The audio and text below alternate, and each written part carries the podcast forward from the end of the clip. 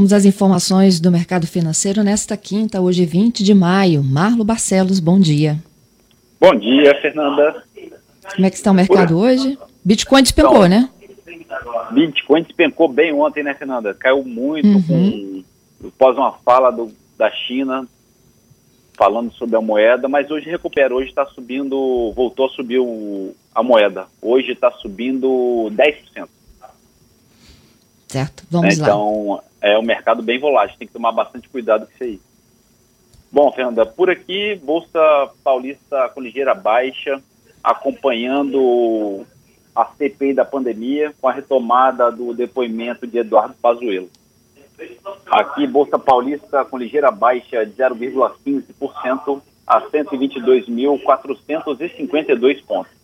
Mercado americano, o índice Dow Jones avança zero vírgula vinte e nove por cento após dados positivos de pedido de auxílio-desemprego.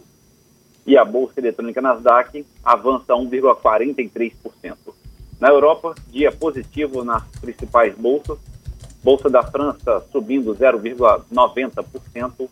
Londres, bolsa avançando zero vírgula cinquenta e nove por cento. E na Alemanha, bolsa operando no positivo em um vírgula vinte e dois por cento.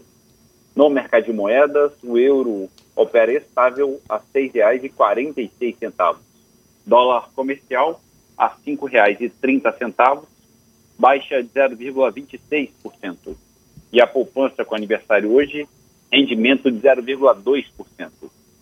Bom dia, Fernanda. Bom dia a todos os ouvintes. Marlo Barcelos para a C B N.